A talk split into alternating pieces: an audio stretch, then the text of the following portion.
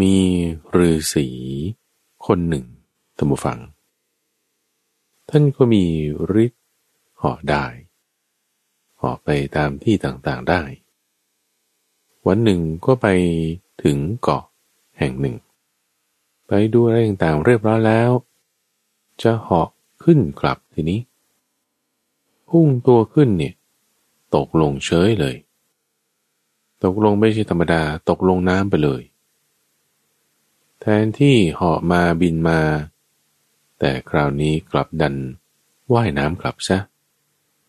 ไงเป็นอย่างนั้นละ่ะ ยินดีต้อนรับสู่สถานีวิทยุกระจายเสียงแห่งประเทศไทย โดยรายการธรรมรับอรุณ มาพบกับท่านผู้ฟังเป็นประจำทุกวัน โดยมีข้าพเจ้าพระมหาไพบูรณ์อภิปุณโญ เป็นผู้ดำเนินรายการ รายการนี้ผลิตโดยมูลนิธิปัญญาภาวนา ในทุกวันศุกร์เป็นช่วงของนิทานพันนาตัมบูฟัง เป็นเรื่องนิทานชาดก นิทานธรรมบท ที่มีมาในพระไตรปิฎกปรารบเหตุการณ์คำถามเรื่องราว หรือสถานการณ์อย่างใดอย่างหนึ่ง แล้วพระพุทธเจ้าท่านก็ ได้เทศ บอกสอนไว้ครูบาอาจารย์ในรุ่นต่อๆมา ก็มีการขยายความ อธิบาย ในเรื่องราวคำสอนเหล่านั้น บันทึกสืบทอดผ่านมาเป็นรุ่นเป็นรุ่น เป็นชั้นของข้อมูล ตั้งแต่ชั้นในพระบาลีเดิม จนมาถึงชั้นอัตถกถา ดีกา นุดีกา จนมาถึงในยุคต่อๆมาก็ยังมีการทำเป็นหนังสือแยกเป็นเล่ม อื่นๆต่างๆครูบาอาจารย์ในยุคปัจจุบันบางทีท่านก็อธิบายแต่งเป็นหนังสือตำราขึ้นมาได้ สิ่งต่างๆเหล่านี้สืบทอดกันมาท่านผู้ฟัง ประเด็นก็คือ เพื่อให้เกิดความรู้ความเข้าใจในธรรมะให้ได้ ฟังแล้วเราต้องรู้จักที่จะแยกชั้นของข้อมูล แล้วก็ให้เกิดประโยชน์ ในการนำไปใช้นำไปปฏิบัติ ไม่ใช่ฟังไปเพียงเพื่อให้เกิดความบันเทิง หรือค่าเวลาไปเฉยๆแต่ฟังแล้วต้องได้ปัญญาตัวฟัง สิ่งหนึ่งที่จะขัดขวางไม่ให้เราได้ปัญญานั้น คือเรื่องของกาม คือลักษณะความคิดที่ให้เกิดความเพลิดเพลินกลุ่มหลงพอใจยินดี ไม่ใช่เป็นการทวนกระแส การทวนกระแสคือการคิดที่จะหลีกออกจากกาม ไม่ไปตามกระแสของตัณหา แต่ไปตามทางสายกลาง อันมีนิพพานเป็นที่สุดจบ ทีนี้พอเราบุคคลผู้มีศรัทธา ในสมัยก่อนนั้นก็ถ้าเป็นผู้ชายก็บวชเป็นพระภิกษุ ถ้าเป็นผู้หญิงก็บวชเป็นภิกษุณี ปัจจุบันผู้ชายก็บวชเป็นประสงค์ผู้หญิงก็บวชเป็นแม่ชี พอออกบวชแล้วก็ชื่อว่าเดินตามทาง ที่มีพระพุทธเจ้าเดินนำไปก่อนแล้ว หรือสำหรับเครือขัดที่ยังนุ่งห่มขาว เออแต่ก็คิดว่าเออฉันก็จะหลีกออกจากเรือนเหมือนกัน ก็รักษาศีลแปดประพฤติประมาจันอยู่กรองเรือน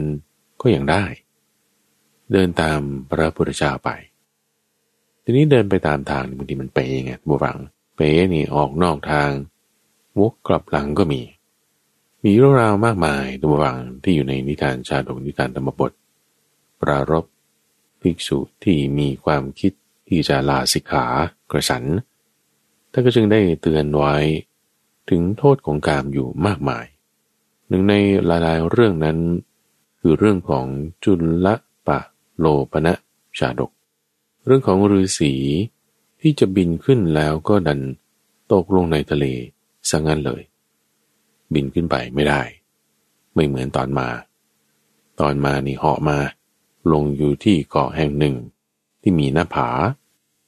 ตอนจะกลับ จะเหาะขึ้นกลับตรงหน้าผาที่ลงมานั้น กระโดดขึ้นปึ้งนี่ เอาล่วงลงทะเลเฉยเลย ในชาตินั้นพระพุทธเจ้านี่อยู่ในปรมโลกมาก่อนมันเป็นสัตว์ที่อยู่ในปรมโลก พอหมดบุญจากชั้นปรมแล้ว ก็มาเกิดเป็นมนุษย์ ในคันของอัครมเหสีของพระเจ้าบรมทัต คือเกิดเป็นพระราชกุมาร เนื่องจากว่าเป็นสัตว์ที่มาจากพรหมโลกทุบฟัง ก็คือเหมันก็ว่า ไม่ได้เคยชิน คุ้นชินในการเสพกามเลยนะ อยู่ในพรหมโลกนี่มีความสุขที่เกิดจากฌานสมาธิสบายใจเลย ไม่ได้ต้องมีความสุขที่เกิดจากทางตาหูจมูกลิ้นและกายทำความเข้าใจตรงนี้กันสักนิดหนึ่งนะตำวังนะ ว่ากามเนี่ยไม่ใช่เฉพาะ เรื่องชู้สาวชายหญิง แต่คำว่ากามเนี่ยหมายถึง ความเพลิดเพลินกำหนัดพอใจลุ่มหลงยินดี ในสิ่งที่เรียกว่ากามกุล กามกับกามคุณไม่เหมือนกัน กามคุณคืออะไรถ้าอย่างนั้น กามคุณก็คือรูปเสียงกลิ่นรสผลิภัณฑ์ห้าอย่างนี้ อันเป็นสิ่งที่น่าวิจิตพิสดารวิลิสมาลาเลิศวัวลังการ เช่นดนตรีไประเป็นเสียง อาหารอร่อยๆมากเลยเป็นรสหรือว่าบ้านหลังโตโตชื่อเสียงเกียรติยศเงินทองพวกนี้ เป็นรูปเสียง กลิ่น จนถึงโพธพะห้าอย่างนี้ เรียกว่ากามคุณห้าถ้าเรามีความกำหนัดเพลินพอใจ ในกามคุณห้าความเพลินความกำหนัดยินดีพอใจนั้นคือกาม หรือจะเรียกชื่อหนึ่งว่ากามกิเลสก็ได้ สัตว์ที่จะยังยินดีในกาม ก็จะอยู่ในชั้นที่เรียกว่ากามภพได้แก่สวรรค์ ทั้งหมดหกชั้น มนุษย์ เปรต สัตว์เดรัจฉาน อสุรกายจนถึงสัตว์นรก อยู่ในกามาพบส่วนที่ไม่ยินดีในกามแล้วก็อยู่ในส่วนที่เรียกว่ารูปประพบมันคือเป็นชั้นพรม เราเข้ามาอยู่ด้วยกามแล้วก็อยู่ด้วยอะไร อยู่ด้วยสมาธิแต่สมาธิขั้นรูปก็คือเป็นรูปประพบแต่สมาธิขั้นอรูปก็คือเป็นอรูปประพบแบ่งเป็นสามภพอย่างนี้กามภพรูปภพและอรูปภพบริษัทเนี่ยเกิดเป็นพรหมก็คืออยู่ในชั้นรูปภพพอหมดบุญจากตรงนั้น ก็ร่วงพร้อยลงมา อยู่ในชั้นกามภพเกิดเป็นโอรสของพระราชา ในแคว้นกาสีเมืองวารณสีชื่อโดยปกติ พระราชาที่นั่นก็เรียกว่าพระเจ้าพรหมทัตลักษณะหนึ่งที่จะเป็นคุณสมบัติของสัตว์ที่มาจากชั้นพรหมนั้นก็คือ จะไม่ยินดีในกาม ยินดีในความเงียบๆชิวๆเฉยๆ ระพุทธเจ้าเป็นบริษัทในชาตินั้นก็มีลักษณะนี้ทุกฝัง ว่าถ้าโดนตัวผู้หญิงนี่ จะร้องไห้เลย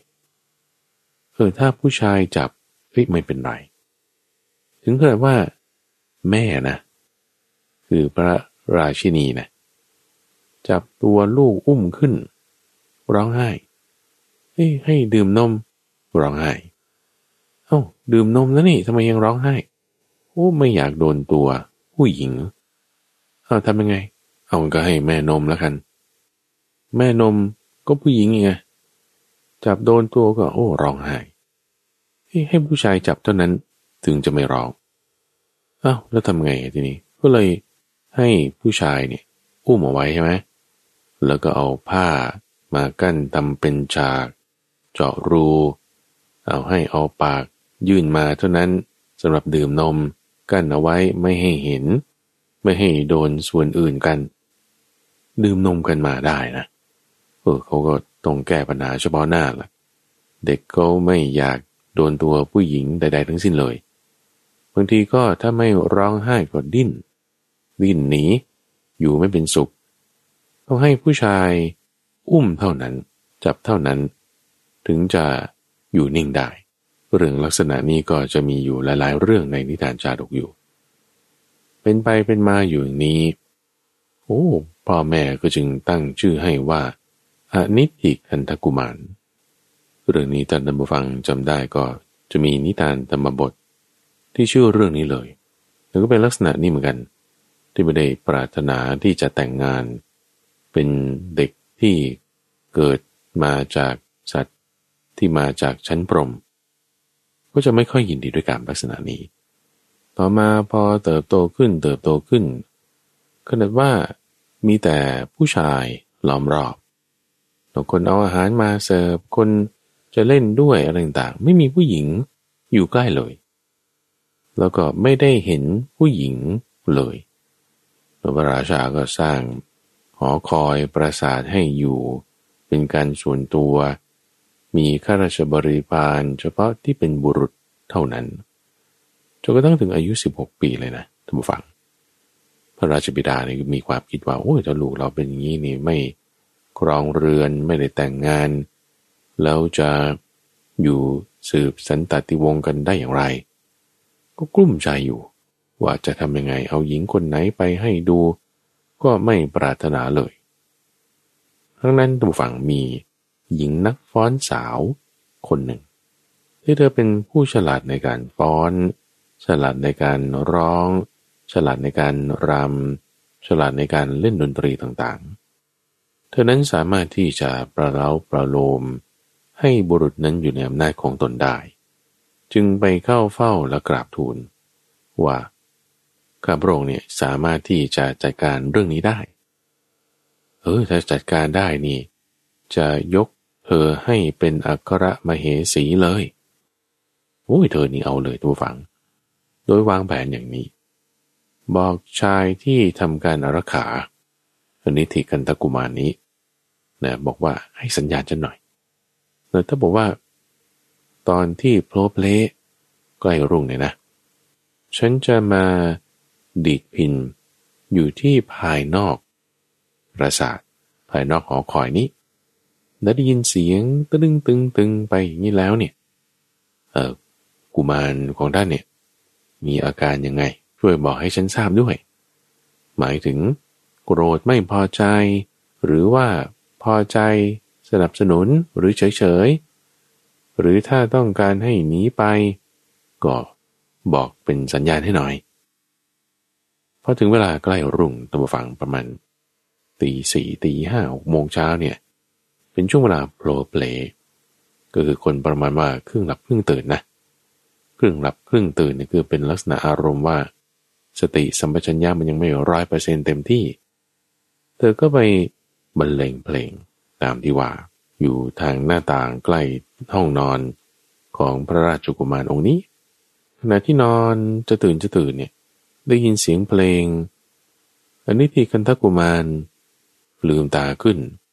แล้วก็กล่าวบอกเออ ก็เพราะดีเหมือนกันนะ เออว่าอย่างนี้ ไม่ได้โกรธไม่ได้เคืองไม่ได้กริ้ว หญิงฟ้อนคนนี้พอทราบความแล้ว วันต่อมาก็ขยับเข้ามาใกล้อีก ร้องให้มีเมโลดี้มากขึ้นไปอีก แต่คือตอนแรกก็แค่เสียงพิน ไม่กี่ตัวโน้ต ต่อมาก็เริ่มบรรเลง เป็นหลายๆ ตัวโน้ตมีหลาย ๆ คีย์ วันต่อมาก็เริ่มมีเสียงร้องด้วย เสียงบรรเลงด้วย ใกล้เข้ามานี่ก็คือดังขึ้นด้วย ความคมชัดของเสียงก็มากขึ้นด้วย ไล่มาตามลำดับ ไล่มาตามลำดับจนกระทั่งจากอยู่นอกหอคอยเนี่ยนะ เข้ามาจนถึงหน้าประตู เข้ามาจนถึงข้างเตียงเลยท่านผู้ฟัง ภายในเจ็ดวันเท่านั้นเอง เพราะว่าทำตัณหาให้เกิด ขึ้น โดยลำดับ โดยลำดับ ทีละน้อยนี่ไง ทีละน้อยละน้อย รู้รสของกามจึงฝึกที่จะเสพกามได้ละคราวนี้โอ้ย ราชกุมารตรงนี้นะ ปลื้มหญิงฟ้อนคนนี้มากเลยทุกฝัง ในสุดท้ายแล้วเลยนะ คือมันก็ไม่ใช่แค่เรื่องดนตรีเรื่องเสียงร้องแล้ว มันก็เป็นเรื่องการ บำรุงบำเรอเรื่องเนื้อหนังกันขึ้นมา ตัวฝังลองคิดดูนะจากที่ว่า แม้จะดื่มนมแม่เนี่ยโดนตัวยังไม่ได้เลยอะ่ะร้องไห้ดิ้นหนีเอา้าทำไมสุดท้าย มาตกล่องปล่องชิ้นกับหญิงฟอน เพราะว่าก็แค่เสพกามทีละนิดไง เห็นประโยชน์ของสิ่งที่มีโทษ แม้เล็กน้อยตัวนั้นเองนะ ไม่เห็นภัยในโทษแม้เพียงเล็กน้อย แต่เห็นรสอร่อย ในสิ่งที่มีโทษนั้น นิดหน่อยตัวนั้นเองนะก็ขยับขึ้นขยับขึ้นขยับขึ้นจนกระทั่งถึงบอกว่า มีความรัก มีความหึงหวง ในหญิงฟ้อนคนนี้อย่างมากเลยคราวนี้ ถึงขนาดว่าใครมองเธอก็ไม่ได้นะ ถ้าใครจะมามอง หญิงฟ้อนของฉันนี่ เอาด่าไปฟันก็เลยคราวนี้ ถือประแสงขันเนี่ยเที่ยวฟันคนนั้นคนนี้มองหญิงของฉันไม่ได้ โอ้บาราชานี่ เอาแล้วเรื่องใหญ่แล้ว ถึงขนาดว่ามีเหตุการณ์ครั้งหนึ่งอะอิจฉาไงก็เรียกว่า เออหึงหึง เออ หึง ความที่ชายอื่นมามอง หญิงฟ้อนของตนนี่ถือดาบไล่ตามเขาไปจนถึงนอกวังนู่นนะ เขาหนีออกไปนอกวังนี่ก็ไล่ตามเขา จะไปฆ่าเขาจะไปฟันเขาโอ้พระราชาบอกงี้ไม่ได้ละทั้งสองคนนี้ให้เนรเทศไปอยู่ที่อื่นก่อนแล้วกัน แล้วก็จึงให้ไปอยู่อาศัยที่ป่าแห่งหนึ่ง ทางด้านใต้ของเมือง ป่าแห่งนี้ก็จะอยู่ระหว่างแม่น้ำคงคา แล้วก็มหาสมุทร โดยมีแม่น้ำคงคาอยู่ด้านหนึ่ง มหาสมุทรอยู่ด้านหนึ่ง อยู่กันสองคน เราสร้างศาลาน้อยไว้แล้วกินอะไรอะก็ต้มหัวเปลือกหัวมันหาอะไรมากินก็อยู่ตรงนั้น อยู่ที่ชายป่ามีอยู่มาวันหนึ่งท่านผู้ฟัง ปรากฏว่ามีฤาษีฤาษีองค์นี้ท่านก็อาศัยอยู่บนเกาะแห่งหนึ่ง ซึ่งเกาะแห่งนี้ไม่มีทางเข้าใดๆมาเลยเป็นเกาะที่เป็นหน้าผาเวลาท่านไปท่านก็เหาะไป อาศัยอยู่ที่นั่นหลีกเร้นอยู่คนเดียว เวลาจะมาบินตบาดหาอาหาร ก็หาะออกมาแต่ตรงไหนที่จะเห็นว่าเขาทำอาหารอะไรยังไงก็ไปบินบาตตรงนั้น ฉันอะไรเรียบร้อยแล้วก็กลับมาอยู่ที่เดิมเหาะไปเหาะมาเป็นประจำปรากฏวันนั้นโพธิสัตว์เนี่ยนะ ถูกเนรเทศออกมาแล้วนะ มาอยู่กับหญิงนักฟ้อนคนนี้นะ ที่ป่าแห่งนี้ โพธิสัตว์เนี่ยไปหาอาหารทุกฟัง ไปหาอาหารไปหาหัวมันไปหาผลไม้อะไรต่างๆ ส่วนหญิงนักฟ้อนเธอก็มาก่อไฟหรือทางด้านนอกของที่พักของตน ปรากฏว่าควันไฟที่โผล่ขึ้นโผล่ขึ้นเนี่ยก็เป็นสัญญาณว่ามีการหุงต้มอยู่ฤาษีตนนี้ก็จะมาบินบาตพอดี เห็นว่าเออมี วัน ไฟอยู่ตรงนี้คงจะมีการหุงต้ม ก็เลยมาเหาะลงในที่ใกล้กับบรรณศาลาของทั้งสอง ฝ่ายหญิงนักฟ้อน เห็นดาบทมาก็นิมนต์ท่านไง เอองั้นนิมนต์ท่านก่อนเดี๋ยว จะมีอาหาร ขอเชิญท่านรออยู่ที่นี่สักพักหนึ่ง คือเธอคนนี้ก็เป็นคนที่สวยท่านผู้ฟัง มีทั้งสัดส่วน ความโค้งความเว้า หน้าตาผิวพรรณมีความโดดเด่นอย่างมาก ถึงทำให้โพธิสัตว์ลงได้ปานนี้ ด้วยความสวยงามต่างๆเหล่านั้นของเธอท่านผู้ฟัง เธอก็ใช้ความสวยไงเป็นกำลังผู้หญิงก็เอาความสวยของตนนี่แหละเป็นอาวุธทำให้ดาบทคนนี้เกิดความลุ่มหลงได้ เกิดความกำหนัดยินดี ชาญเสื่อมเลย ชาญของดาบทคนนี้เสื่อมไปเลย ที่ว่าหอมาเนี่ยหอกลับไม่ได้แล้ว เหมือนนกปีกหักแล้ว อยู่ตรงนั้นแหละ แล้วก็แบบคุยกันกระหนุงกระหนิงจับมือกันบ้าง อะไรกันที่จะเป็นกิจกรรมของคนคู่เขาจะทำกัน จากเรื่องเล็กๆน้อยๆไล่กันขึ้นไป ทั้งป้อนข้าวทั้งจับอะไรกันก็ว่ากันไปพอตกเย็นนี่นะ ปรากฏว่าโพธิสัตว์กลับมาเห็นสองคนนี่เขาหนุงหนิงกันอยู่เนี่ยโอ้ย ถือผลไม้อะไรต่างๆมานี่ ชักดาบออกเลย ปล่อยวางสิ่งของที่ตนถือมา ชักดาบออก วิ่งไล่ตามดาบทนั้นไป ในใจก็โอ้หึงหวงมากละตามพฤติกรรมเดิมที่ได้ทำมาจนกระทั่งถูกขับออกจากเมืองนั่นนะ ดาบทเห็นโพธิสัตว์ถือดาบวิ่งมานี่ รู้ทันทีทำวังไม่ต้องทำความเข้าใจกันมาก โอ้แย่แล้ว นี่ก็จะเป็นผัวของนางคนนี้ เลยรีบวิ่งหนีวิ่งหนีมาทำท่าจะเหาะขึ้นปึ้งเนี่ยห้อยลวงหล่นเลยเหาะไม่ขึ้น เดี๋ยวเอาอีกทีหนึ่งวิ่งวิ่งไปจะเหาะขึ้นเหาะไม่ขึ้น วิ่งวิ่งไปจะเหาะขึ้นเหาะไม่ขึ้นทำไงอะว่ายน้ำหนีแล้วทั้งนั้น ว่ายลงมหาสมุทรนี้ไปทางที่ตนเองเคยไปอยู่เป็นประจำโอทิชันเห็นอาการของดาวบทคนนี้นะก็แปลกใจอยู่เหมือนกันนะในตอนแรก เอาทำไมทำท่าจะเหาะขึ้นที่แต่งตัวเหมือนดาวบทโอ้สงสัยดาวบทนี้คงจะเหาะมา อึกขึ้นได้ท่านผู้ฟัง ได้สติคราวนี้โอ้ตอนมาเหาะมาเลยเนี่ย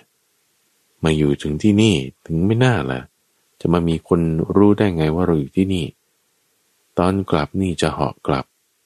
แต่กลับไม่ได้เลยนะเนี่ยตกลงในมหาสมุทรนะคือประวัติตรงนั้นมันก็เป็นเหว เป็นลักษณะของหน้าผาที่ก็ไม่ได้ว่าสูงมากหรอกแต่ตกลงไปก็พอเห็นกันพอตะโกนกันได้ยิน มันนึกขึ้นได้คุณผู้ฟัง ว่า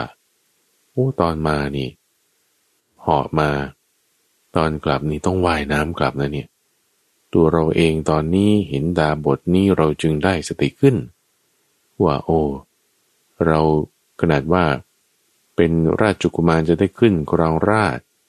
ถูกเนรเทศมาอยู่ถึงจุดนี้เพราะด้วยความหึงหวง อยู่กันมาตั้งนานยังไม่รู้สึกตัว ด้วยอำนาจความมัวเมา ด้วยอำนาจของกาม กลุ่มรุมจิตใจอยู่ มองไม่เห็นไม่เข้าใจ มาเห็นดาบทคนนี้ ตกลงน้ำอย่างนี้ นึกขึ้นได้ตัมฟัง พึ่งจะได้สติโอ้เราอาศัยดาบทนี้ได้สติได้ งั้นเราขอเป็นที่พึ่งให้ดาบทนี้ได้สติบ้างก็แล้วกัน เนอะจึงกล่าวคำนี้ขึ้นตัมฟัง บอกว่า ตอนมาน้ำไม่กระเพื่อม ตัวไม่เปียก มาด้วยฤทธิ์แต่ อถึงความระคนกับด้วยหญิงดันจมลงในห่วงมหันนกคือในห่วงน้ำหญิงมีปกติ มักจะทำบุรุษให้งงงวย มีมายามากทำการประพฤติปรมจันทร์ให้คลายจาง จะทำให้บุคคลจมอยู่ในอบาย บัณฑิตรู้ชัดอย่างนี้แล้ว พึงเว้นเสียให้ห่างไกล หญิงคนใดมีความรักใคร่พอใจ เข้าไปหาบุรุษคนใด เพราะว่าทรัพย์ของเขา ย่อมเผาผลาญทรัพย์ของเขา เหมือนกับไฟที่ไหม้ที่ที่ตนเองอยู่ คือไหม้เชื้อของตนเองนั่นเองโพธิสัตว์พ่อกล่าวดังนี้ ยกอุปมาบุฟัง เหมือนกับการตกลงในห่วงน้ำ ที่ฤาษีนิ้นตกลง เหมือนกับการผูกไฟเผา ที่ไฟนั้นก็กินเชื้อของตัวเองจนหมด แล้วไฟนั้นก็มอดดับไปด้วย ยกอุปมาอุปไมยอย่างนี้แล้วฤาษีนั้นก็ระลึกได้เหมือนกัน สลดสังเวชนะว่าตัวเองมีฌานมีสมาบัติแล้ว มีฤทธิ์แล้ว กลับมาฌานเสื่อม ด้วยความสลดสังเวชนี่เองนะตั้งสติขึ้นใหม่นะ ฌานสมาบัติตอนนี้กลับมาอีกได้ พอฌานสมาบัติกลับมา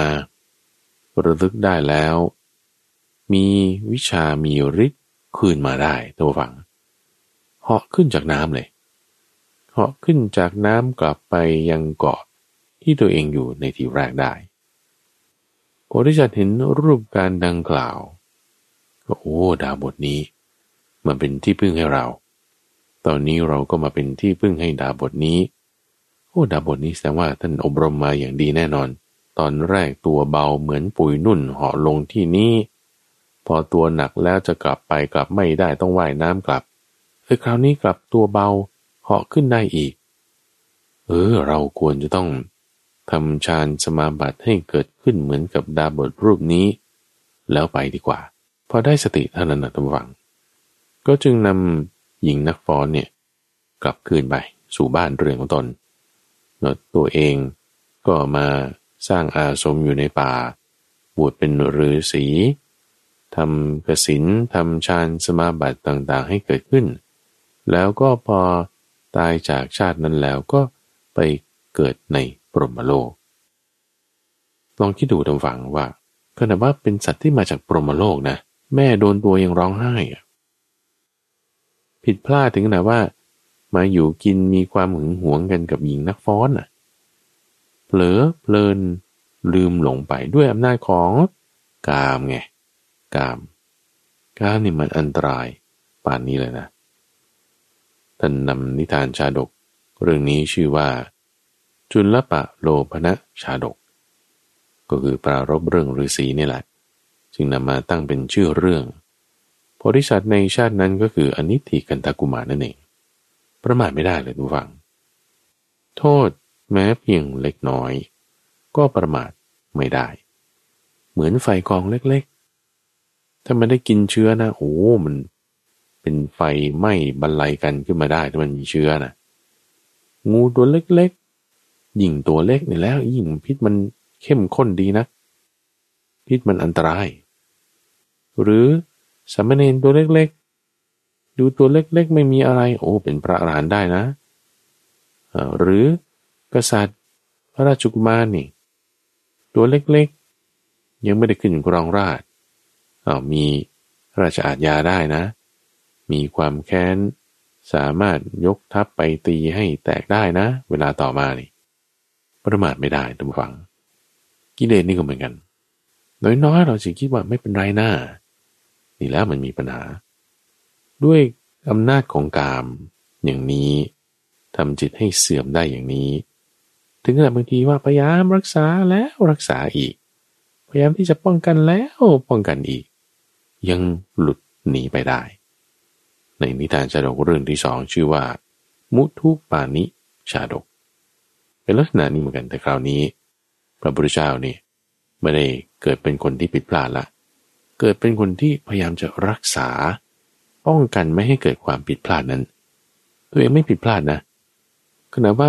จับด้วยมือของตัวเองเอาไว้เนี่ย คือเราจะคิดว่าเออด้วย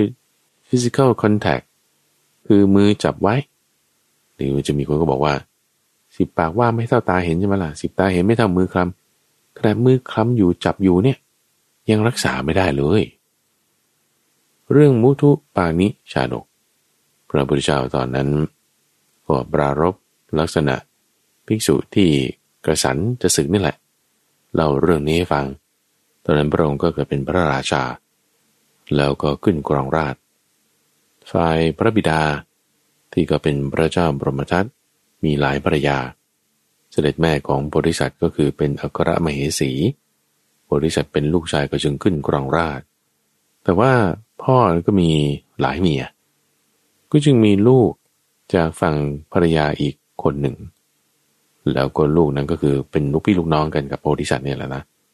สมัยต่อมาโพธิสัตว์ก็มีลูกสาว ฝ่ายลูกพี่ลูกน้องของโพธิสัตว์ก็มีลูกชาย สองคนนี้ก็คือเป็นลูกพี่ลูกน้องกันอีกเหมือนกันใช่ไหมแต่ทั้งสองคนเนี่ย ฝ่ายผู้หญิงลูกโพธิสัตว์นั้นก็โอ้สวยงาม ฝ่ายผู้ชาย ที่เป็นลูกของลูกพี่ลูกน้องนั้นก็รอเล้าเอาการ เออ มันคิดว่าสองคนนี้โตขึ้นก็จะให้แต่งงานกันแล้วกัน คิดว่าอย่างนี้ ก็จึงรักษากันไว้และไม่ให้เจอกับหญิงอื่นหรือชายอื่น ทีนี้พอมาภายหลัง มีความคิดดังนี้ว่าเฮ้ลูกสาวเรานี่ ถ้ายกให้พระราชาฝ่ายอื่นเราอื่นใช่ไหมเออ ก็จะมีญาติเพิ่มเติมขึ้น เออ เอางั้นดีกว่า คุยกันกับพวกอมาตต่างๆ เลยคิดว่าจะยกลูกสาวเนี่ยให้กับพระราชาฝ่ายเราอื่น ที่เมืองอื่นประเทศอื่น ให้ลูกของลูกพี่ลูกน้องที่เป็นลูกชายเนี่ยขึ้นกรองราชเอาน่าจะดีกว่า คิดว่าอย่างนี้อาณาจักรของเราก็จะมีความกว้างขวางไป รักษากันไว้อย่างดีเลย เด็กหญิงเด็กชายทั้งสองคนนี้ โดยให้พระราธิดาเนี่ยประทับอยู่ในวังหลัง คือวางส่วนด้านใน ฝ่าย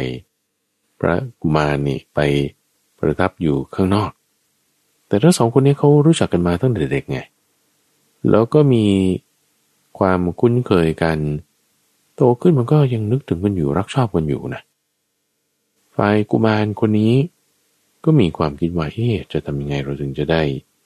หญิงนี้มาครอบครองเนาะแม่เราก็รักของเรามาเนาะเอางี้ เราจะติดต่อทางแม่นมดีกว่า ว่าแม่นมนี้จะสามารถช่วยได้หรือไม่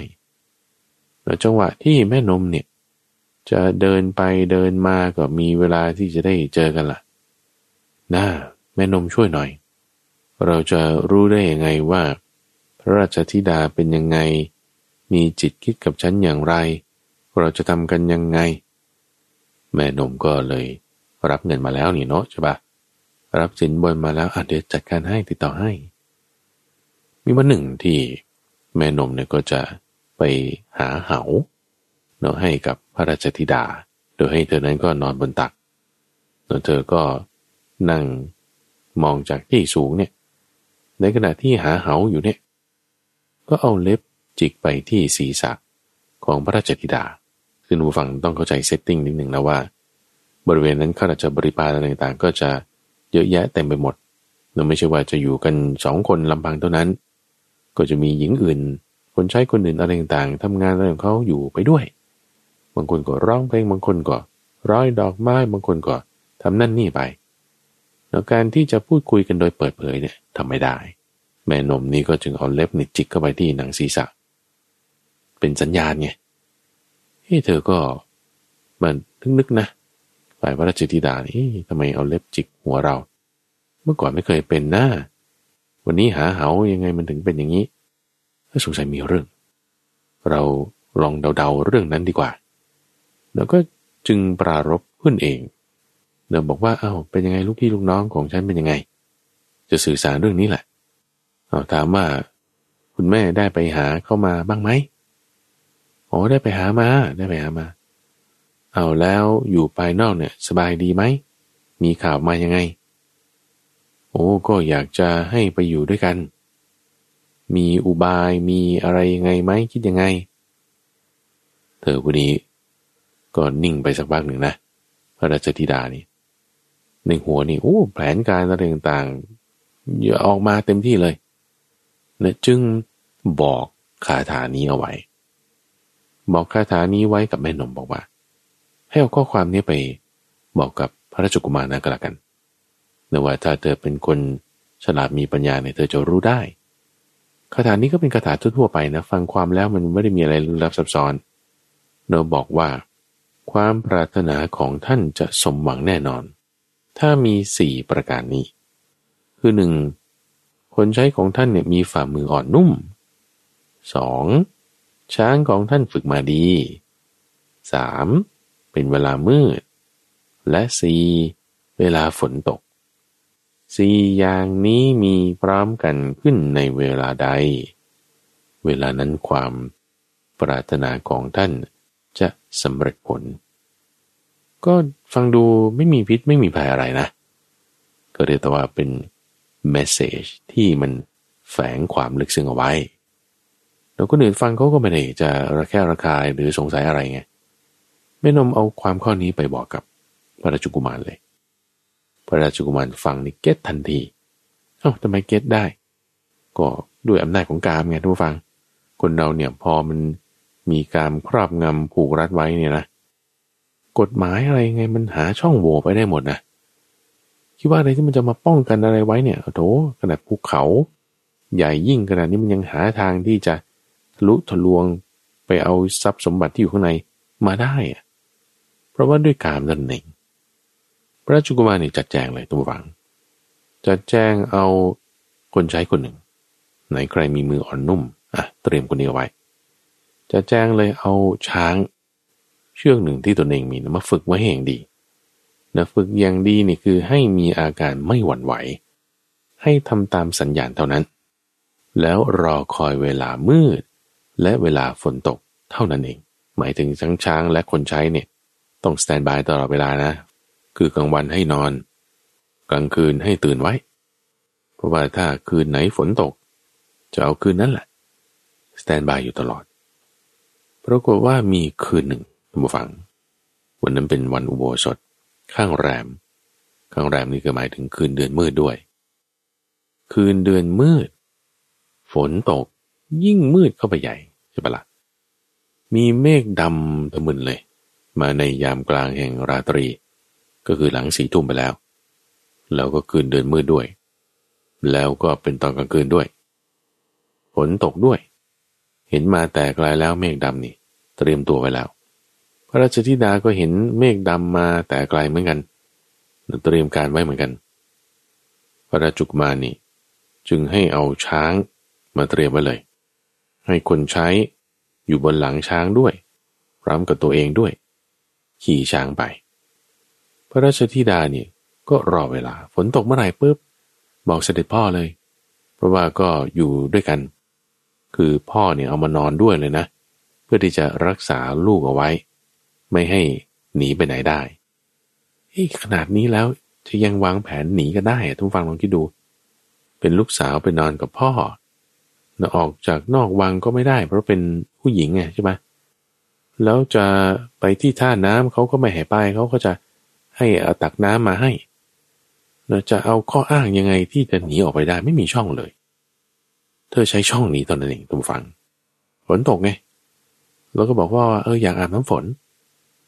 เอา้าตอนกลางคืน คืนเดินมืดไม่มีใครเห็นแน่ เปิดหน้าต่างได้เราเปิดหน้าต่างได้คิดว่า จะอาตักน้ำฝนเนี่ยมาอาบ ปรากฏว่าสองมือนี่นะ จับกันอยู่นะทุกฝั่งนะกันมานขึ้นใช่ไหมเสด็จพ่อก็อยู่ด้านหนึ่งลูกสาวก็อยู่ด้านหนึ่ง ลูกสาวนี่อยู่ระหว่างม่านกับหน้าต่างเนฝน ตกผ่านหน้าต่างรับน้ำมาเสร็จปุ๊บ เธอก็อาบน้ำฝนโดยมือหนึ่ง ก็จับมือเสด็จพ่อไว้ ให้รู้ว่าไม่ได้หลุดออกไปนอกหน้าต่างนะ เออ ส่วนอีกมือหนึ่งก็ทูตัวตักน้ำอาบ อะไรก็ว่าไป แต่ทีนี้จะใช้มือข้างหนึ่งก็เอามือข้างหนึ่งของตนจับมือของเสด็จพ่อไว้ แล้วก็อาบน้ำไปอย่างนี้คิดว่าก็คงทำเหตุการณ์ลักษณะเนี้ยมาไม่ใช่ครั้งแรกหรอกทุกฝัง คิดว่าคงมีการทำแบบนี้มาหลายครั้งแล้วคิดว่าเป็นลักษณะที่เป็นไปได้ที่ว่า ก็อยากจะอาบน้ำฝนบ้าง เธอคงจะเห็นช่องตรงนี้ว่าสามารถทำได้ น้ำไฟพระราชกุมารเนี่ยเตรียมการไว้แล้วไงทุกฝัง เอาช้างเนี่ยมายืนเบียดไว้กับหน้าต่างด้านนอกเลยเพื่อให้เกิดอาการไม่หวั่นไหว หญิงนักฟ้อนเนี่ยเป็นไงเตรียมไว้แล้ว พระธิดานั้นกำลังส่งน้ำอยู่ มือหนึ่งก็จับพระหัตถ์ของพระบิดาอยู่ ฝ่ายพระราชกุมารนั้น ก็เอาสาวใช้ที่มือนุ่มพอกันนะ ขึ้นไปเลยท่านผู้ฟัง ก็ไปทางช่องหน้าต่าง พระชิติดาเงียบกริบเลยนะ ไม่พูดอะไร ในขณะที่มือหนึ่งกำลังทำท่าว่าอาบน้ำอะไรต่างๆอยู่ ก็ให้สาวใช้จับมืออีกข้างหนึ่งของพระบิดา ปล่อยมืออีกข้างหนึ่ง ตัวเองก็หลุดละ หลุดจากพระบิดาละ แล้วก็ออกจากทางช่องหน้าต่าง ขึ้นไปกับพระราชกุมาร ฝ่ายพระบิดาเนี่ยก็คิดว่า คนที่ตนจับมืออยู่ด้วยนั้น คือพระราชธิดา แต่ว่าจริงๆ คือสาวใช้ที่มีมือนุ่มพอๆกันโดยความที่ว่าเธอไม่ได้ทำเสียงอะไร อยู่เงียบๆไว้ ไปนู่นแล้ว ขึ้นหลังช้างไปกับพระราชกุมาร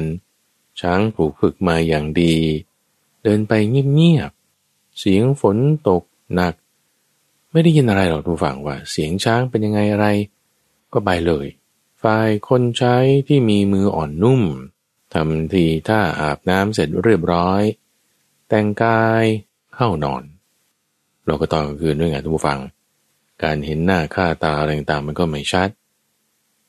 จนกว่าจะรู้ความจริงว่าอา้าวนี่มันสาวใช้นี่นาไม่ใช่ที่ดาของเราเนี่ยโอ้ยก็ไปถึงไหนแล้ว ราชาที่เป็นโพธิสัตว์นั้นดูฟัง อึ้งไปเลย งงเต๊กเลยโอ้โหขนาดว่า จับมือไว้อยู่นะเนี่ย ยังไม่สามารถที่จะรักษาเธอเอาไว้ได้เลย จึงได้กล่าวคาถานี้ขึ้นตามฟัง บริษัทกล่าวไว้บอกว่า หญิงทั้งหลาย บุรุษไม่สามารถจะรักษาไว้ได้ด้วยถ้อยคำอันอ่อนหวาน ยากที่จะให้เต็มได้ เปรียบเสมอด้วยแม่น้ำย่อมจมลงในนรก บัณฑิตรู้ชัดอย่างนี้แล้ว พึงเว้นเสียให้ห่างไกล หญิงเหล่าใด ย่อมเข้าไปคบหาบุรุษใด เพราะความรักใกล้ก็ตาม เพราะทรัพย์ก็ตาม เขาย่อมเผาบุรุษนั้นเสียฉับพลัน เปรียบเหมือนไฟที่ไม่เชื้อของตนเองฉะนั้น คือความอิ่มด้วยกามไม่มีท่านผู้ฟัง ในที่นั้นพระพุทธเจ้าก็จึงเทศภิกษุรูปนี้แหละ ที่มีความคิดว่าจะลาสิกขาอธิบายไว้บอกว่าหญิงชาวบ้าน ที่ยังมีความกำหนัดในการประสงค์ที่จะกรองเรือน หาสามีต่างๆนั้น จะไม่อิ่มด้วยสิ่งสามอย่างนี้ กินให้ตายไงก็ไม่อิ่ม จนตายแล้วก็ยังอยากอยู่ นั่นคือการเข้าเสพเมถุนธรรม ความดิ้นรน และการแต่งตัว ในคำเหล่านี้ทุกฝั่งท่านอธิบายไว้หมายถึงว่าความที่เหมือนไฟกินเชื้อเผาไหม้หมดทุกอย่างนี่ในเรื่องที่ผ่านมานี่เป็นตัวอย่างได้อย่างดี จุลปะโลภนาชาดก ที่ว่าโพธิสัตว์เกิดเป็นอนิติกันตกุมาร ความไม่ยินดีในกามนี่ผู้เผาหมดได้ ด้วยหญิงที่ตนเองรัก ฌานสมาธิสมาบัติศีลจาระต่างๆของฤาษีถูกเผาไหม้หมดได้ ด้วยหญิงที่ตนเองรัก ความรู้คือปัญญา สติความระลึกได้ ถูกล้นไปหมด ด้วยหญิงที่ตนเองรักทำลายชื่อเสียงกิตยศได้เผลอสติได้ทำลายความเป็นบหูสูตรได้ เหมือนไฟที่ไหม้เชื้อไปหมด พระบริษัทในชาตินั้นต้องฟัง ในนิทานชาดกเรื่องที่สองที่ชื่อว่ามุทุปานิชาดกนี่ เข้าใจความนี้แล้วก็ โอ้นี่ก็ลูกสาว นั่นก็หลานของเรา เออถ้าลงโทษบุคคลเหล่านี้ก็แล้วใครจะมาสืบตระกูล ลูกที่เกิดมาเราก็ต้องเลี้ยงดู เอาถ้างั้น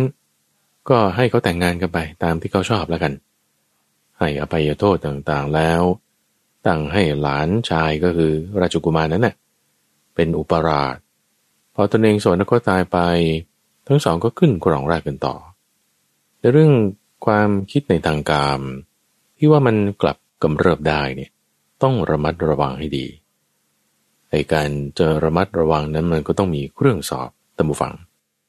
ต้องสอบกันจนถึงแม้แต่เง่าบัวนี่ยังต้องขโมยกันนะ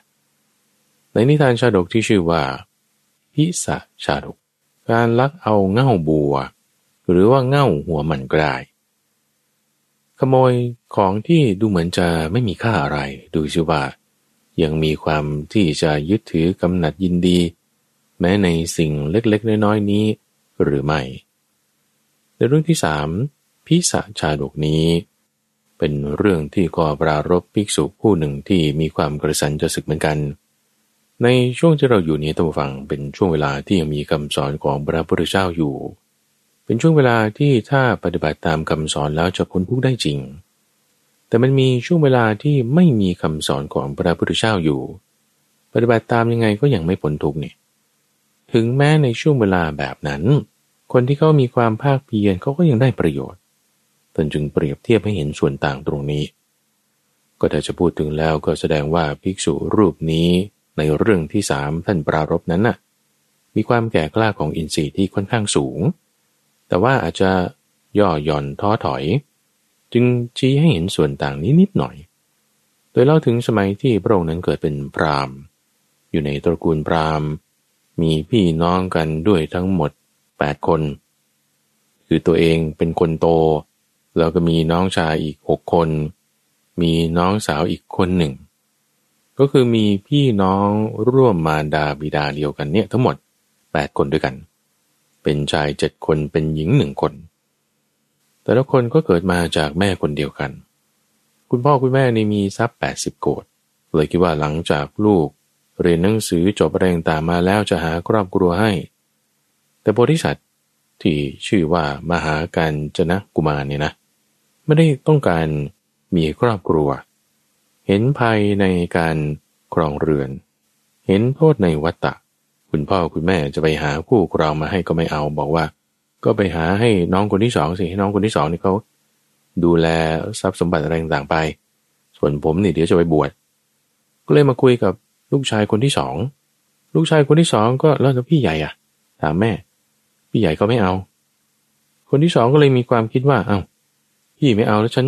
ก็ไม่เอาแล้วเหมือนกับคนถุยน้ำลายทิ้งมาน่ะ แล้วคุณจะไปอ้าปากรับเอาวะผมก็ไม่เอา ผมก็จะบวชตามพี่เหมือนกัน คุณแม่เราคุยกับคนที่สามนั่นดูสิ แม่ก็เลยไปคุยคนที่สาม คนที่สามก็ถามว่าแล้วคนที่หนึ่งที่สองนะเธอไม่เอาเหรอ โอ้เขาจะบวช คนที่สามก็คิดเหมือนกันฟังว่า เอ้าก็ถุยน้ำลายทิ้งมางี้ เราจะไปอ้าปากรับหรอโอ้ไม่เอา ผมก็จะบวชตามพี่เหมือนกันนะคุณแม่ลองคุยกับคนลูกคนที่สี่แล้วกัน คนที่สี่ก็คิดเหมือนกันนะฟัง จนคนที่สี่ที่ห้าที่หกที่เจ็ดลูกชายเจ็ดคนจะให้สืบทอดวงตระกูล ไม่มีใครเอาเลย จนต้องไปถามลูกสาวเนะี่ยลูกสาวเดี๋ยวแม่จะหาผัวให้ ถามลูกแล้วแม่ก็จะยกทรัพย์สมบัติให้หมดเลยนะ ลูกสาวก็เลยแล้วพี่ๆอะเจ็ดคนน่ะเขาเป็นยังไง เขาไม่เอาก็จะไปบวชตัวเองก็คิดเหมือนกันว่าอ๋อพี่ๆเนี่ยถมน้ำลายถุยทิ้งมาแล้วเนี่ย เรื่องของการเรื่องของทรัพย์สมบัติ โอ้ยมันเป็นการคลองเรือนที่จะมีปัญหามาก เขาถุยทิ้งแล้ว เราจะไปอ้าปากรับเอามากินต่อแล้วฉันก็ไม่เอา ไม่มีใครเอาปฏิเสธจนกระทั่งพ่อแม่นี่ก็ผมไม่รู้จะรบเร้ายังไง ต่อมาไม่นาน พ่อแม่ก็ตายจากไปทุกฝังแปดพี่น้องนี้ ก็จึงทำการให้มหาทาน เอาทรัพย์สมบัติที่ตนเองมีทั้งหมดเลยแจกทานเลย แจกทานอย่างใหญ่ พากันออกบวช ในการออกบวชครั้งนั้น ก็มีโพธิสัตว์แล้วก็มีน้องชายอยู่หกคน น้องสาวอีกหนึ่งคน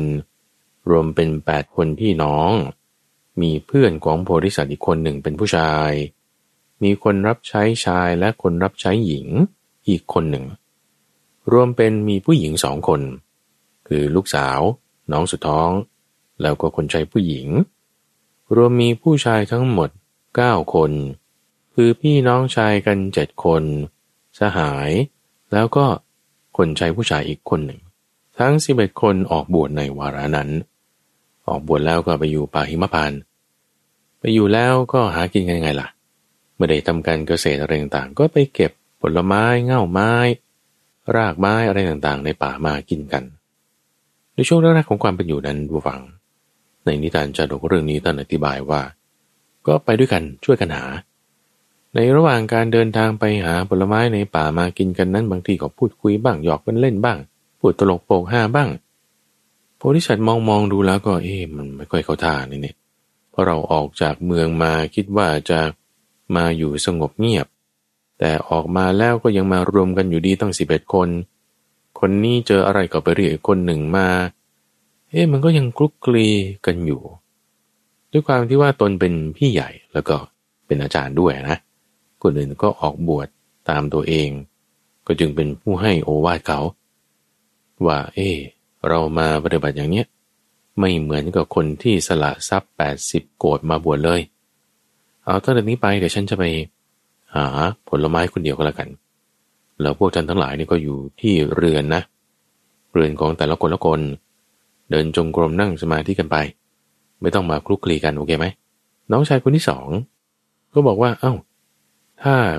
บวชกันอย่างนี้แล้ว ภาระของอาจารย์เนี่ยก็คือภาระของผมเหมือนกัน ให้ผมทำหน้าที่นี้ดีกว่า น้องชายคนที่สามพอได้ยินอย่างนั้นก็ออกตัวแทนขึ้นว่าให้ผมทำหน้าที่นี้เอง แล้วพูดกันไปพูดกันมาก็เลย ตกมาถึงน้องสาวคนสุดท้อง น้องสาวคนสุดท้องก็คิดว่าเออฉันจะไปนำมา เพื่อพวกพี่ๆเอง ต่างคนก็ต่างอาสากัน ก็จึงตกลงกันใหม่ตามฟังในที่นั้น เอางี้ละกันให้พี่ใหญ่ที่เป็นอาจารย์เนี่ยอยู่ที่สำนักไม่ต้องออกไป เราก็ผลัดกันตามวาระ แล้วก็ให้น้องหญิงอยู่กับคนใช้ผู้หญิงสามคนอยู่ที่ที่พัก ไม่ต้องออกไปหาอาหาร ส่วนที่เหลือ ก็ออกไปหา วาระละหนึ่งคนคนไม่คลุกคลีกัน เวียนกันไปตามวาระ เอาอย่างนี้ ตกลงกันดังนั้นแล้ว ก็ออกไปหาเง่าบัวบ้าง รากไม้บ้าง หัวมันบ้าง มาพากันฉัน โดยการนำมาเสร็จปุ๊บ ก็มาแบ่งส่วนให้เท่ากันเท่ากันวางไว้บนปลานหิน แล้วก็ตีระฆัง คนไหนได้ยินเสียงระฆังแล้ว คิดว่าเออฉันอยากจะออกไปตอนไหน ก็ออกไปเอาส่วนของตนเองมารับประทานที่ที่พัก ไม่คลุกคลีกัน พอทำเป็นไปอย่างนี้ ได้ความวิเวก ได้ความหลีกเร้น จิตใจมีความสงบลงบูฟัง จนมีตบะแก่กล้าขึ้นกันทุกคนทุกคน จิตใจเนี่ยดีงามมากสว่างสวัยมาก เฟื่องฟูรุ่งเรืองมาก จนเดือดร้อนถึงเท้าสกกะเทวราชตมฟัง เท้าสกกะเทวราชนี่ที่นั่งร้อนเลย เพราะว่าด้วยเดชแห่งศีลด้วยเดชแห่งตบะของเหล่าดาบททั้งสิบเอ็ดคนเหล่านี้เฮ้ก็เลยมามีความกังวลใจ คือเท้าสกกะเนี่ยจะที่นั่งร้อนก็ด้วยความที่ว่า จะหลุดออกจากตำแหน่ง หรือไม่ก็มีคนดีคนไหนที่ต้องการความช่วยเหลือ ในที่นี้ก็คือคิดว่าตัวเองเนี่ยจะหลุดออกจากตำแหน่ง พวกนี้เขาจะมาขึ้นตำแหน่งแทนตนเอง ก็เลยจะทำการทดสอบว่าใช่หรือเปล่าว่าพวกนี้จะมาปรารถนาความเป็นเท้าสกะหรือไม่ทำการทดสอบโดยการที่ว่า พอเขาแบ่งอาหารกันเรียบร้อยแล้วเนี่ยนะตนเองก็ทำส่วนของโพธิสัตว์ให้หายไป คือเอาไปซ่อนไว้โพธิสัตว์ออกมาเอา้าไม่เห็นส่วนของตนเฮ้ทุกวันเวลานี้เขาก็จะเอาอาหารมาวางไว้ตรงนี้ เอ้ไม่เห็นเอาไม่เป็นไรวันนี้อดข้าวไป วันที่สองก็เป็นไปอย่างนี้ วันที่สามก็เป็นไปอย่างนี้ จนตัวเองมันมีความคิดว่า เอ้เราไม่ได้อาหารกินเขาไม่ได้แบ่งไว้ให้ ส่วนของคนอื่นก็มีสงสัยเราจะทำอะไรผิดมั่ง ก็ถึงให้เราได้โทษ เห็นป่านนี้ ก็จึงตีระฆังขึ้น เพื่อที่จะเรียกประชุมละ พอเรียกประชุม ก็ถามว่าเออมีการแบ่งอะไรต่างๆ ให้กันยังไงไหม วันนี้ใครหาอาหารมา คนหนึ่งที่หาอาหารมาก็บอกนี่ผมแบ่งไว้ให้มากกว่าคนอื่นด้วย เอ๊ไม่ได้รับนะ เอาล้วเมื่อวานหลักใครหามาเอาผมหามาครับ แบ่งส่วนที่มากกว่าเพื่อนด้วยนะ เอ๊แต่ไม่ได้รับนะ แล้ววันก่อนล่ะเอาก็แบ่งไว้อยู่นะ เอาไม่ได้รับ เอาแบ่งไว้แต่ไม่ได้รับ ก็เลยคิดว่า เอ้ยใน สิบเอ็ดคนเราเนี่ยต้องมีขโมยแน่นอนอะ่ะ ใครเป็นขโมย ทุกคนเนี่ยเสียวหลังวาบเลยนะโอ้ยเราออกบวยมาแปนนี้แปดสิบคนเราก็จะไม่เอา แค่หัวมันเง่าบัวเราจะไปเอาไร เสียวหลังว่าปกลัวว่า คือกลัวต่อบาปละอายต่อบาปนะนี่หิริโอตปากันเต็มที่ จึงลุกขึ้นสาบานเลยท่านผู้ฟัง ในที่นั้นจังหวะที่ตาบททั้งสิบเอ็ดคนมาประชุมกันเนี่ยนะ ก็มีลิงมาสังเกตการอยู่ด้วย ลิงตัวนี้ถูกหมองูจับมา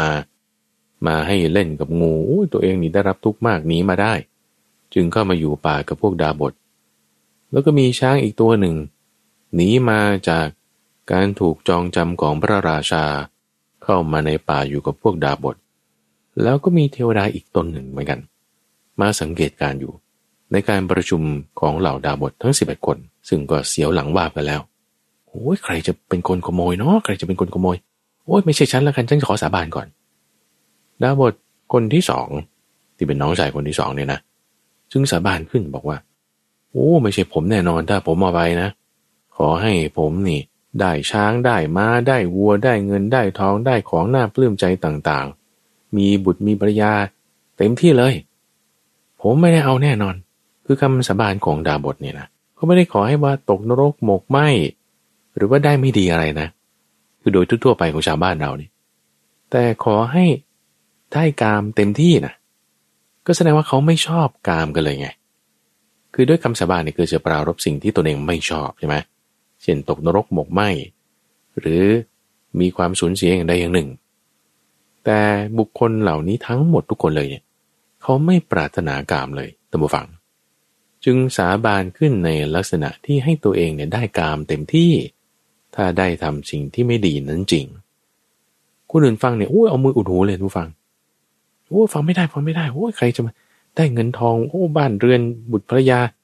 โอ้ไม่ไม่ไม่ไม่โอ้ยปลดทุกแล้ว คนที่หนึ่งที่สาบานขึ้นไม่ใช่ฉันแน่นอน คนที่สองก็เอาบ้างดูวัง แล้วบทน้องชายคนที่สองก็เอาบ้างว่า โอ้ยแต่ผมเอาเง่าบัวส่วนแบ่งของ หลวงพี่ไปนะ ขอให้ผมเนี่ยมีเสื้อผ้าหล่อๆและมีข้าวของเครื่องใช้ดีๆ ให้มีกามเต็มที่เลยโอ้ยคนอื่นนี่ฟังไม่ได้ฟังไม่ได้ คือไม่อยากได้กามกันทั้งสิ้นเลย น้องชายคนที่สามก็ขอให้มีพืชพันธุ์ธัญญาหาร สมบูรณ์ด้วยยศมีความรุ่งเรืองด้วยเกียรติ คนที่สี่นี่ก็ขอให้ เป็นกษัตริย์มหาศาลมียศสาบรรดาศักดิ์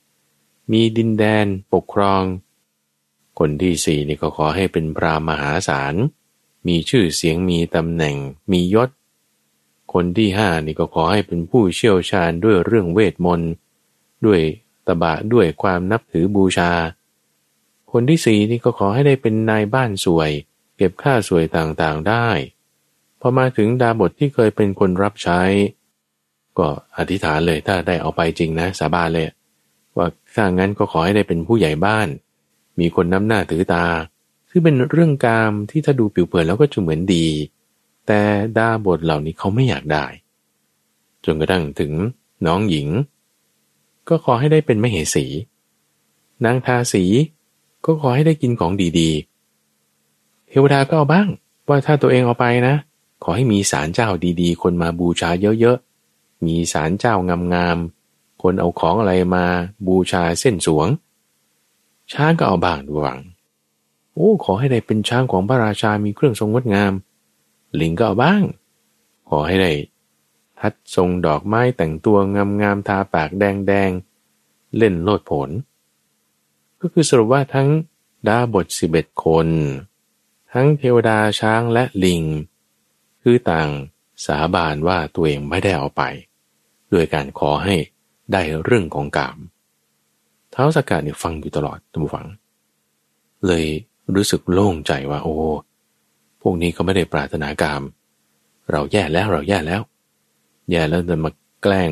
ผู้ที่บำเพ็ญตบะดีถึงเพียงนี้ แม้แต่ตัวโพธิสัตว์เองโดยที่ว่าพอทุกคนทำการสาบานกันแล้วตนเองก็สาบานบ้าง ว่าเออฉันก็ไม่ได้กุเรื่องนี้ขึ้นนะ ฉันไม่ได้อาหารจริง ๆ ถ้าฉันกุเรื่องนี้ขึ้นก็ขอให้ได้บริโภคกามด้วยความรุ่งเรืองอย่างใดอย่างหนึ่งเหมือนกัน ทีนี้พอรู้แล้วว่าต่างคนต่างไม่ได้เอาไป ท้าวสกัดเทวราชก็แสดงตัวขึ้นทุกฝัง แล้วก็ขอโทษขอโพยหรือสีทั้งหลายเหล่านั้น แล้วก็ถามถึงว่าเอ๊ะทำไมถึงไม่ปรารถนากามโพธิสัตว์ก็จึงบอกว่าเพราะว่ากามนั้นจะนำไปสู่นรก เป็นสิ่งที่ไม่ดี เราไม่ปรารถนากามถามเท้าสักกะต่อว่าเอาทำไมท่านถึงมา ล้อเล่นกับพวกฤาษีอย่างเราอย่างนี้ คือนักบวชในตัวฝั่งไม่ใช่เพื่อนเล่นแต่ไม่ใช่สิ่งที่เราจะไปพึงล้อเล่นได้ทำไมถึงมาทำอย่างนี้ท้าวสกัดก็จึงขอโทษ คือบอกถึงความที่ว่า คนพาลเนี่ยจะมีความโกรธเป็นกำลัง แต่บัณฑิตเนี่ยมีความอดทน มีขันติเป็นกำลัง บัณฑิตเนี่ยจะไม่มีความโกรธเป็นกำลัง เรื่องนี้นะเตือนสติเราได้อย่างดีนะทุกฝังนะ ถ้าเราโกรธขึ้นเนี่ยโอ้แสดงว่าเราไม่ได้เป็นบัณฑิตแล้วแล้วพอทำความเข้าใจกันเรียบร้อย ก็ต่างคนก็ต่างไปละแยกย้ายกันไป ในนิทานฉดกเรื่องนี้ท่านบอกว่า พี่น้องชายทั้งเจ็ดคน ก็ไล่มาเลยตั้งแต่พระพุทธเจ้า พระสารีบุตร พระมหาโมกขลานะ พระมหากัสปะ พระอนุรุทธะ พระปุณณะและพระอนนท์เป็นพี่น้องชายเจ็ดคน น้องสาวนั้นคือพระนางอุบลวรรณา นางทาสีนั้นคือนางคุชุตรา คนรับใช้ชายนั้นก็คือจิตตะกรบดี เทวดานั้นก็คือท่านพระสาตาคีระ ช้างก็คือช้างปาริระยะกะ ลิงวานอนนั้นก็คือ ลิงมัทุระที่เอาน้ำพึ่งไปถวายพระพุทธเจ้าที่ป่าเรไร ส่วนเท้าสักกะนั้นก็คือการรู้ทายีอมานั่นเอง นี่คือนิทานชาดกที่ชื่อว่า ผู้ลักเอาเง่ามันพิสะชาดก ให้เห็นถึงว่าแม้แต่ในสมัยที่ไม่ได้มีคำสอนของพระพุทธเจ้าที่จะพาพ้นทุกข์ได้ คนเราเขาก็ยังปรารถนาความหลีกออกจากกาม ก็ประสบความสำเร็จได้นั่นเองเดี๋ยวนี้ฝากไว้ทุกฝั่งสามเรื่องนิทานชาดก ให้เห็นโทษของกามว่ามันกลับกำเริบได้นะ เราต้องมีความไม่ประมาท ให้รักษาการประพฤติปฏิบัติของเราให้ดีอย่างน้อย ยังหลุดพ้นจากโทษต่างๆ อย่างมากเลยดีที่สุดนั้นก็คือไปนิพพานได้นั่นเองตัมบูฟัง ในช่วงของนิทานพัฒนานั้นจะมาพบกับตัมบูฟังเป็นประจำในทุกวันศุกร์ตั้งแต่เวลาตีห้ถึงหกโมงเช้าทางสถานีวิทยุกระจายเสียงแห่งประเทศไทย หรือว่าในเครือข่ายของกรมประชาสัมพันธ์ตามช่วงเวลาต่างๆ รายการนี้จัดโดยมูลนิธิปัญญาภาวนา ซึ่งมีข้าพเจ้าพระมหาไพบูรณ์อาภีปุณโญเป็นผู้ดำเนินรายการ แล้วพบกันใหม่ในวันพรุ่งนี้จุริญพร